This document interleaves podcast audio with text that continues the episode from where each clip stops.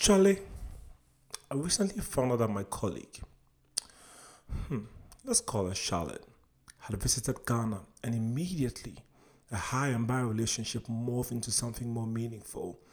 It moved from barely uttering two words to her to having a full length conversation. Now, after reminiscing of, of Ghana for a while, Charlotte said she had a question or two she'd been meaning to ask, so I told her to ask away. Why did they keep calling me a baloney? A smoked sausage slice and eaten cold. Now I tell you I wasn't ready. I was like a baloney? I don't think that's what it was. But she insisted. The kids kept running after me and shouting, a baloney, a baloney. That's when it hit me. Ghanaian kids and a white woman. It must be obroni. And then I burst out laughing. I laughed until I cried. And then I told her, first of all, you're lucky they didn't call you obroni coco or brony plantain. Now that would have been even more painful because then they would have been calling you white plantain. You wouldn't want that. We laugh about it, and then I ask her, So, what is the next thing that baffled your mind? She laughs and then she asks, What does push Kelly Kelly mean?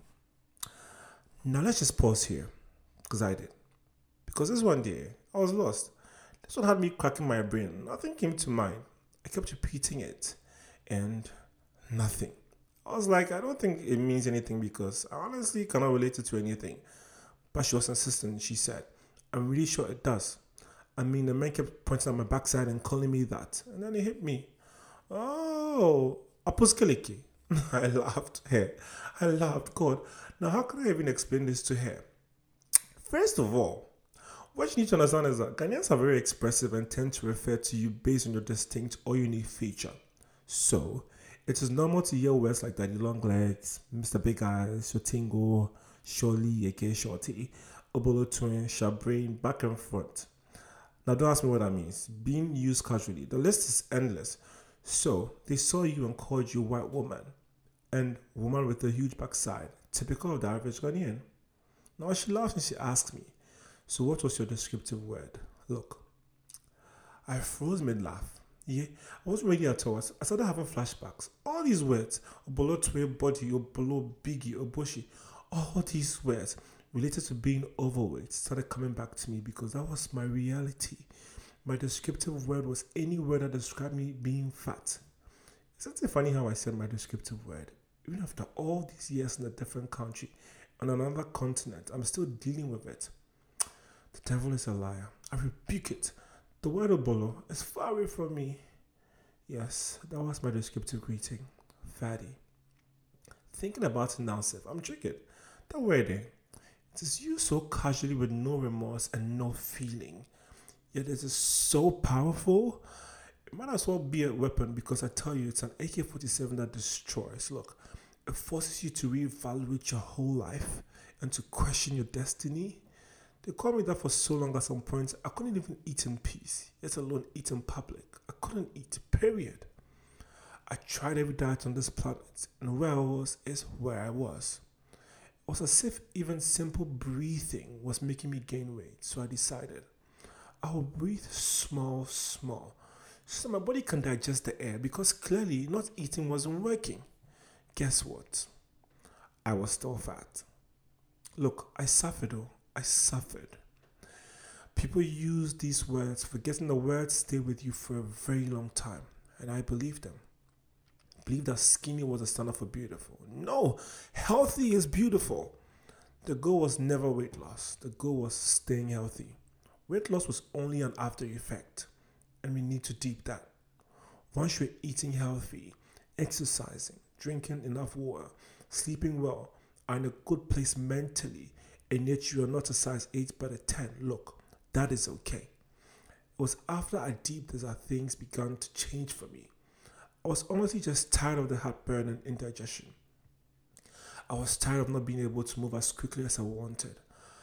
I was tired of going shopping and coming back with nothing because nothing fit. There was just so much I was dealing with, and these words they were speaking out loud really weren't helping at all. I mean, at some point, I was like, why all can these people speak positivity into my life? Why can't they be prophetic and call me slim things? Look, I'll take the long legs. anything apart from obolo, I'll take it. Because this is a battle of the state of the mind. And if these people are not helping, I'll just block them. So why am I even shouting? Let me calm down. I'm even sweating. I was literally hitting depression, you know. Another topic for another day. It did get to the point where my parents had to threaten me to eat.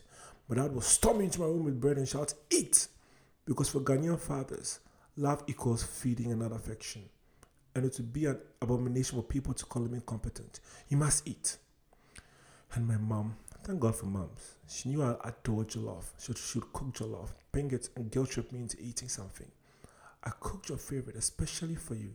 Eat some for me. Focusing on weight loss stops you from living because the thing with diets is it works for a while and then it stops working. You end up gaining even more weight than you had before, which makes it look as if you've retrogressed. You then begin to question yourself again. So am I moving backwards or forward in life? Like, why did I even bother? Love yourself enough to take care of yourself. We need you, the entirety of you in this world to make it meaningful.